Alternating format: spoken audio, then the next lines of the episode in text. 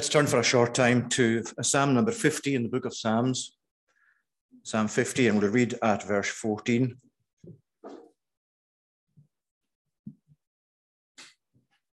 Offer to God a sacrifice of thanksgiving and perform your vows to the Most High. And call upon me in the day of trouble.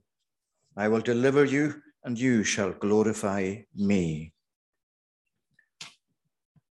Well, what a fabulous opening you have to the psalm.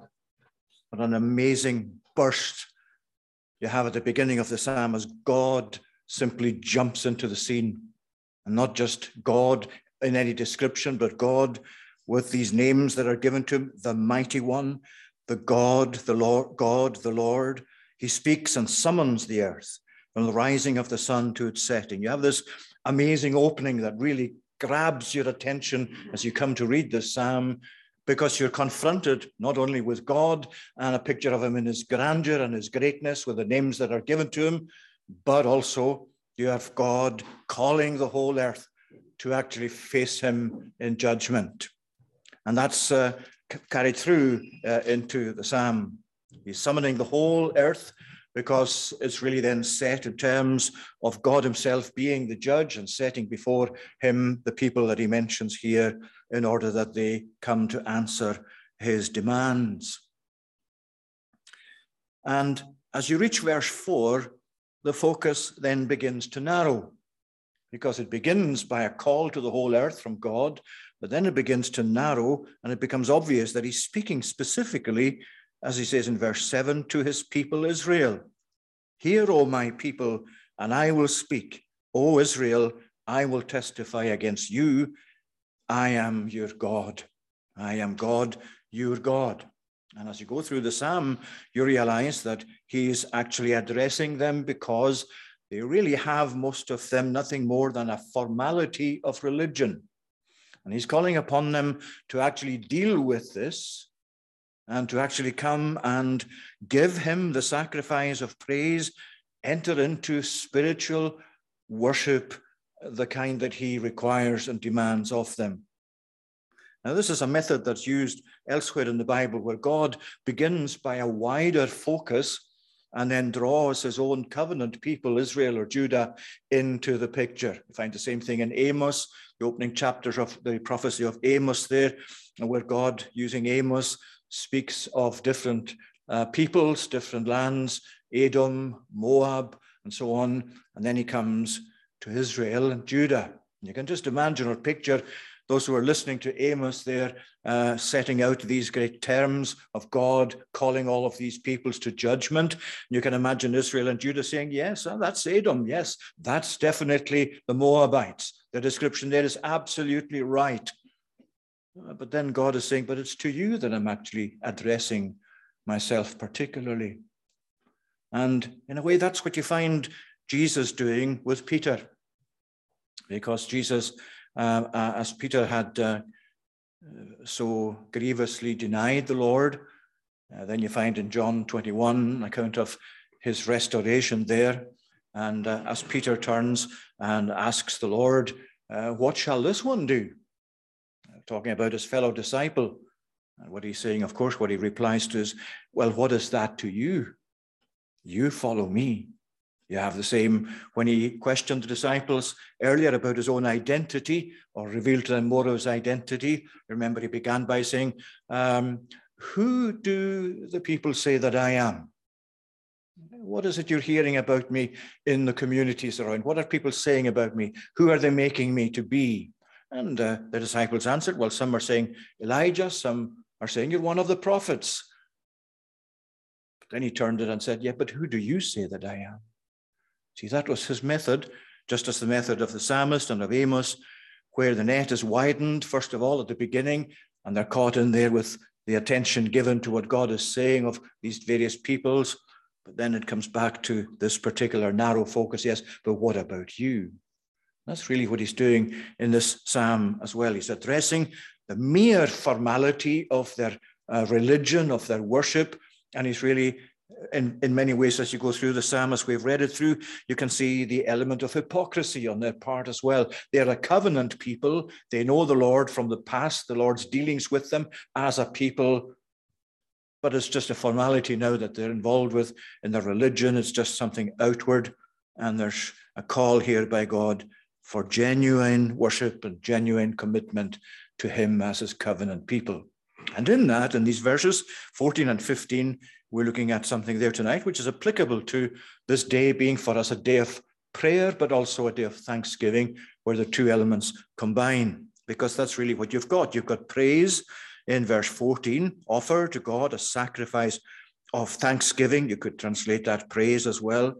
Um, and uh, where he then says, and perform your vows to the Most High. And then, secondly, in verse 15, and call upon me in the day of trouble, I will deliver you, and you shall glorify me. So you've got praise and prayer, but as we'll see, they're not just put side by side as if there's nothing much to connect them. There's a very close and important connection between what, between what he's saying uh, about prayer and the promise to those who pray in connection with the offering of the sacrifice of thanksgiving. Let's just look at them briefly. Offer to God a sacrifice of thanksgiving. Now, the language there itself is very interesting. Is using the language of sacrifice, but it's really in respect of worship that he's applying it. And you find that elsewhere in the Bible as well, Hosea chapter 14, uh, where the prophet is again is calling, or the Lord calling to the people to come back to himself, very similar kind of situation. Take with you words, he's saying, and we will offer the calves of our lips or the bullocks of our lips. What he's talking about, come back in repentance and show that you've repented by a proper spiritual praise of God. And of course, when you go to Hebrews, you find uh, the language there in Hebrews, probably going back to um, that reference in uh, that reference in, in uh, that we've mentioned there in Hosea, um, Hebrews chapter 13, uh, where you're called there at, at verses 15 and 16, uh, where the writer is contrasting the spiritual sacrifice they have in Christ with those that were offered in, in the temple.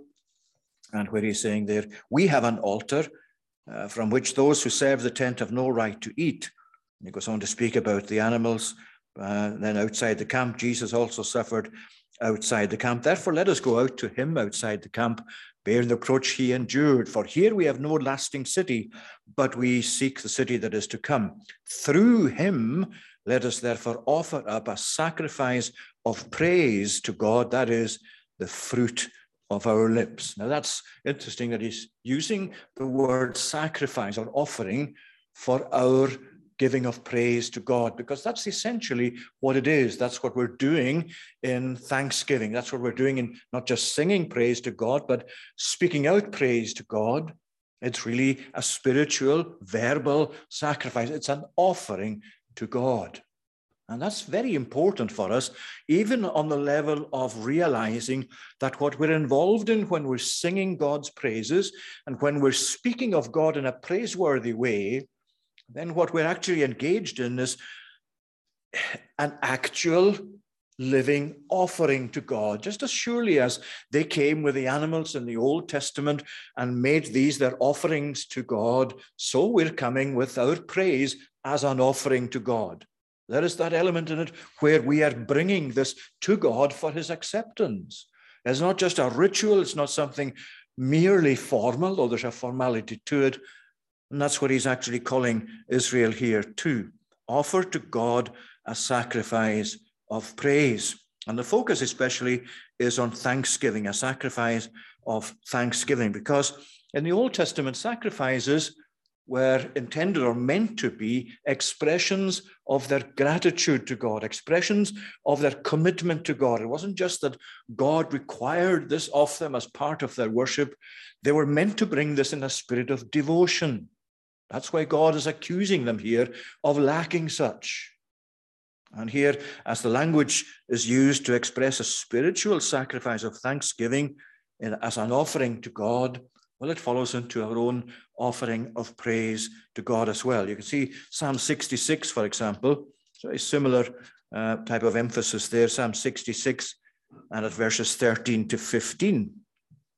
uh, where uh, the psalm, psalmist is there saying, I will come into your house with burnt offerings. I will perform my vows to you, that which my lips uttered and my mouth promised when I was in trouble. I will offer to you the burnt offerings of fattened animals, with the smoke of the sacrifice of rams. I will make an offering of bulls and goats. Now, that comes after the context there immediately before that, where he's saying to God, Lord, you have tested us.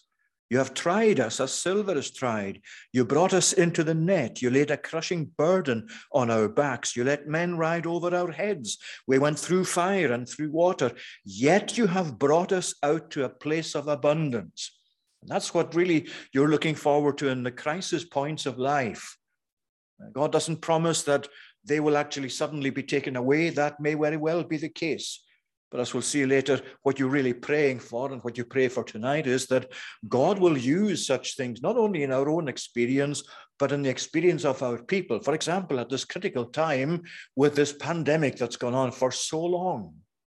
There is the Lord testing us. That's really what's happening. People may not realize it. The world out there may not realize it. They may totally reject the idea that there's anything of God in it.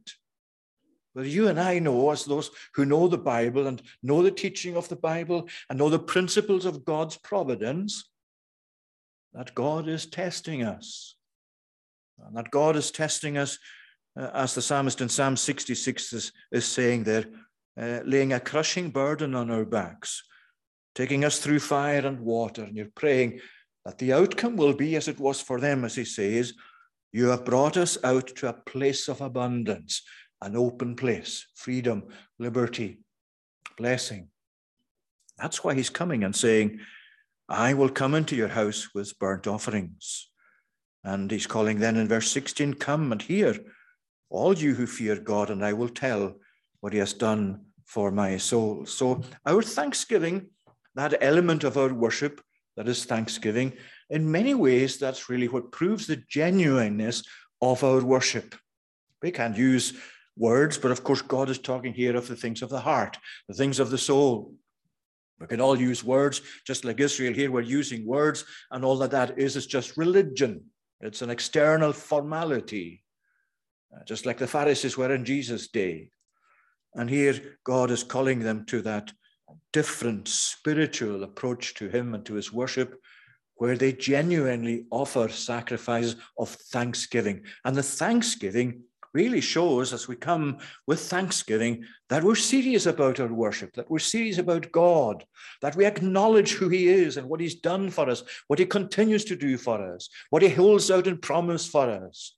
We come with our thanksgiving in relation to God's goodness, and it proves that we are indeed sincere and genuine in the worship we offer to Him. Um, you find the same note, of course, in regard to prayer itself.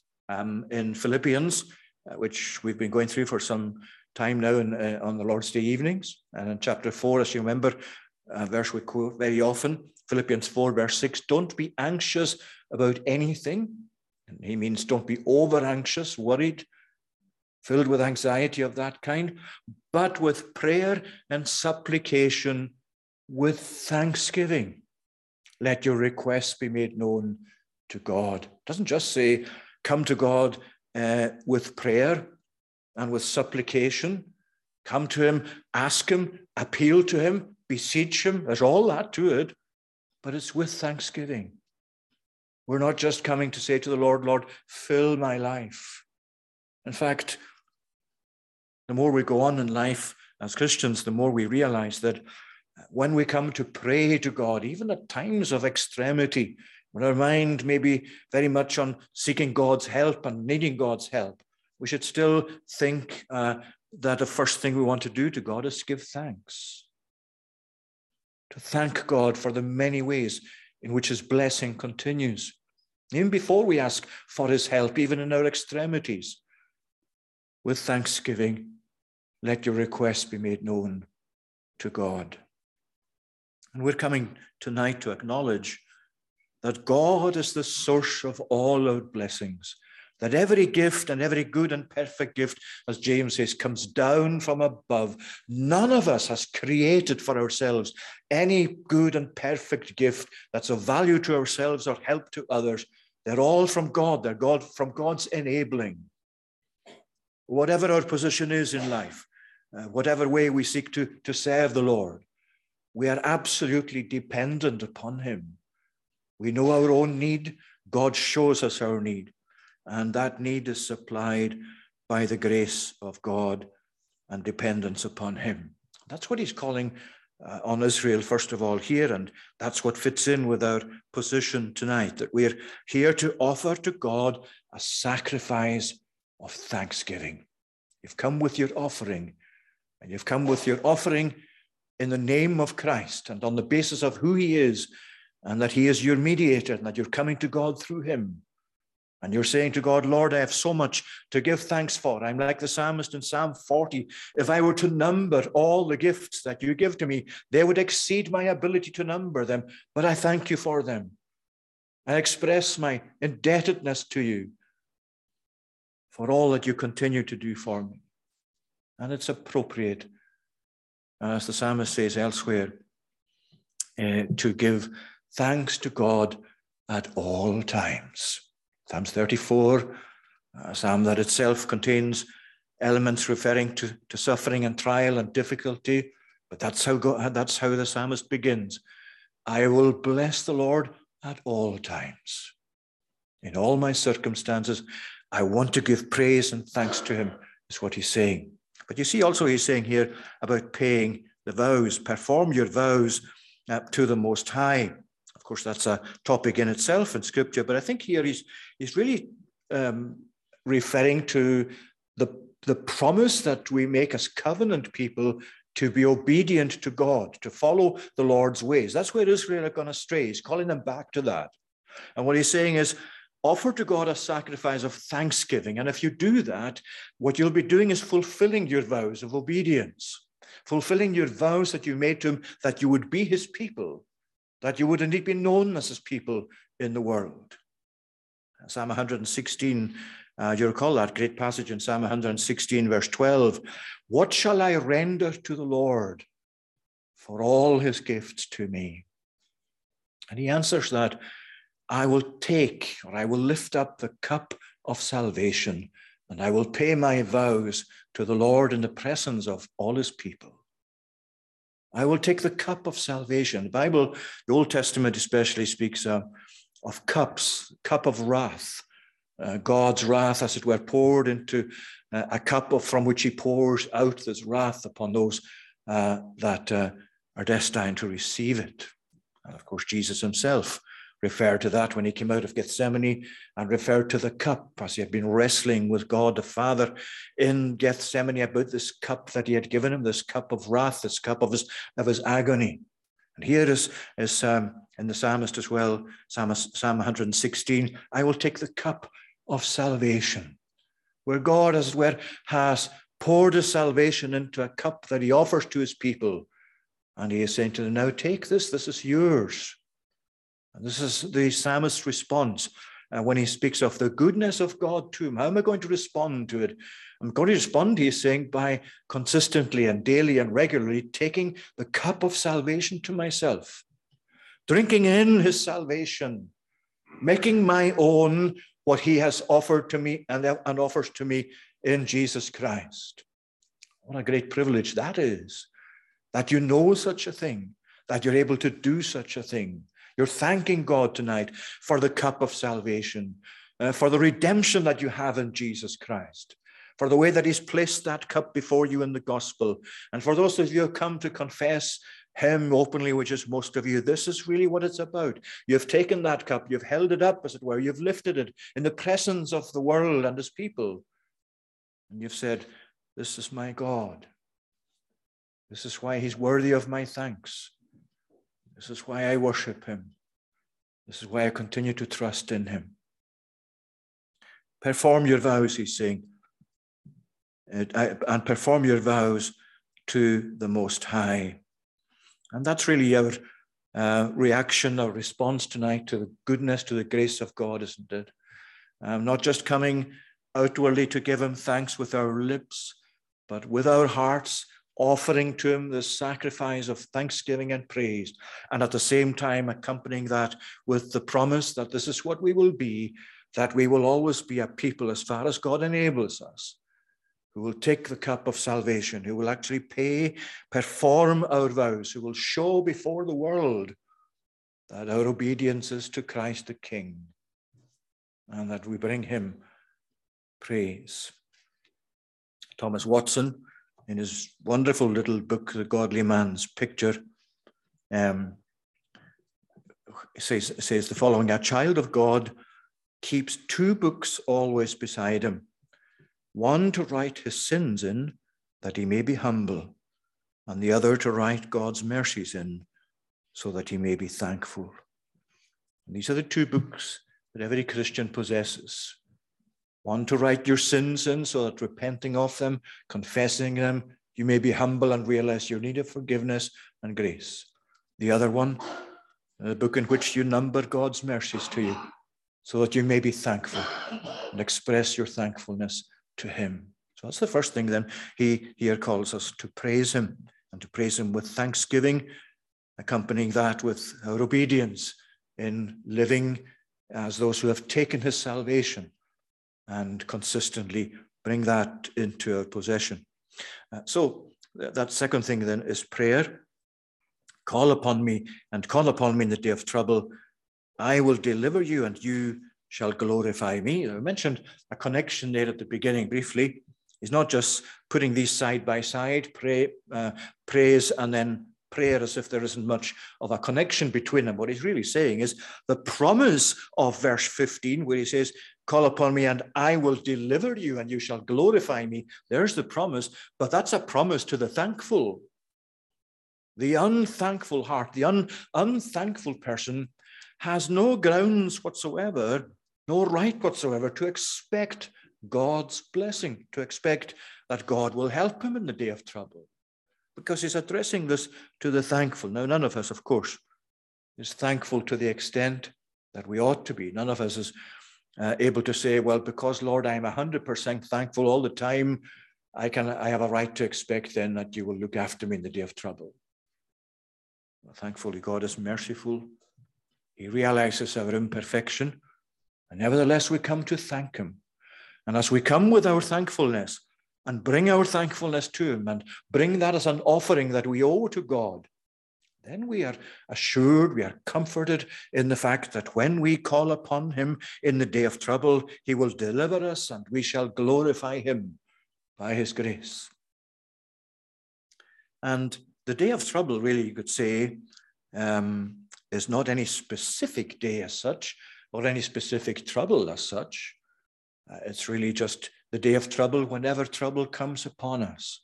Any kind of trouble, afflictions of different kinds, sufferings, testings, all of those things in the trials of the believer's life. And God is saying, thankfulness is something that I hear from you. I accept your thankfulness. And therefore, I promise that when you call upon me in the day of trouble, I will actually deliver you. I will hear you. I will come to your rescue. But what does he mean by I will deliver you? Well, there's more than one kind of deliverance uh, because uh, it doesn't mean that God will deliver us when we call to him by just removing the thing that's troubling us. Uh, that actually may be something that's there all our life long. Because, for example, um, Paul and the thorn in the flesh that he uh, spoke of to God in 2 Corinthians 12, where he appealed to God three times to take this thorn away. Whatever it was, it was certainly exceedingly painful. And what was God's response? Well, God said, My grace is sufficient for you, for my strength is made perfect in weakness. What he was saying to Paul really effectively was, I hear you, Paul, but I'm not going to take that thorn away. What I am going to do is do something better than take the thorn away. I'm going to give you sufficient grace, grace that answers your need, grace that enables you not just to cope with it, not just to suffer it and to put up with it, but more than that, to benefit from it. That's the deliverance. The apostle himself needed to be delivered from the kind of thinking that thought it best that the thorn be removed. But he came round by God's teaching to actually hear that this is not actually the best way all always, that God may take away the cause of the suffering. The best, as far as God is concerned, is to feed us with grace, to channel grace into our lives, uh, so that we can say then, as Paul said then, much more will I glory in my infirmities, that the power of Christ may rest upon me. For when I am weak, then I am strong. When God promises deliverance, don't think that it's going to be deliverance from the actual cause of the sufferings. But certainly, He always promises deliverance when we call to Him and seek His grace he always promises deliverance of the kind that he gave to Paul, a deliverance that feeds grace into our lives so as to actually benefit from the trials, the pains, the difficulties, the testings. And he says, You shall glorify me. Very similar at the end of the psalm. The one who offers thanksgiving as a sacrifice glorifies me. And it's really rounding it off by saying that uh, the, the life that honors God, that gives praise to God, uh, the life that uh, glorifies God, that sets his name forth uh, with, with honor and with praise, is this life, the thankful life, uh, the life that relies upon him, the life that uh, calls upon him in the day of trouble, the life that is seen to be a life that uh, praises God brings uh, an offering of praise to Him. Again, it's Thomas Watson, uh, that little book. I've taken a second. Uh, quotations full of these wonderful little quotations. He says it is one, it is one thing to love our mercies, it's another thing to love the Lord. Many love their deliverance, but not their deliverer. God is to be loved more than his mercies. Wonderful the way he captures the essence of things as he put in these quotes we've mentioned. And I can finish also with a quote from John Calvin, quoting in his, in his commentary on Psalms, uh, on this very Psalm, where he speaks here about offering thanksgiving as a sacrifice. The one who does this glorifies me. Of course, Calvin, through the Psalm, as we said at the beginning, deals with the fact that Israel were being addressed as a people who were just formalizing their religion and weren't really in it with their hearts. Um, so this is how Calvin uh, say what he says here in relation to verse 23. Every other form of worship is worthless unless with sincere and grateful hearts we yield to God his glory. Every other form of worship is worthless unless with sincere and grateful thankful hearts, we yield to God his glory, the glory that is due to him. So, thanksgiving and prayer, they're together in this day that we're marking today as a day of thanksgiving and as a day of prayer. They're together in these two verses the verse of thanksgiving in verse 14, the verse of prayer in verse 15 and the way that they're so wonderfully connected together. And they're together in your heart, if I'm not mistaken. Thanksgiving and prayer together as you offer to God your thanksgiving, the sacrifice of thanksgiving, and as you at the same time come to pray to Him and depend upon Him for His grace. May He bless these uh, words and thoughts to us this evening. We're going to conclude our service singing in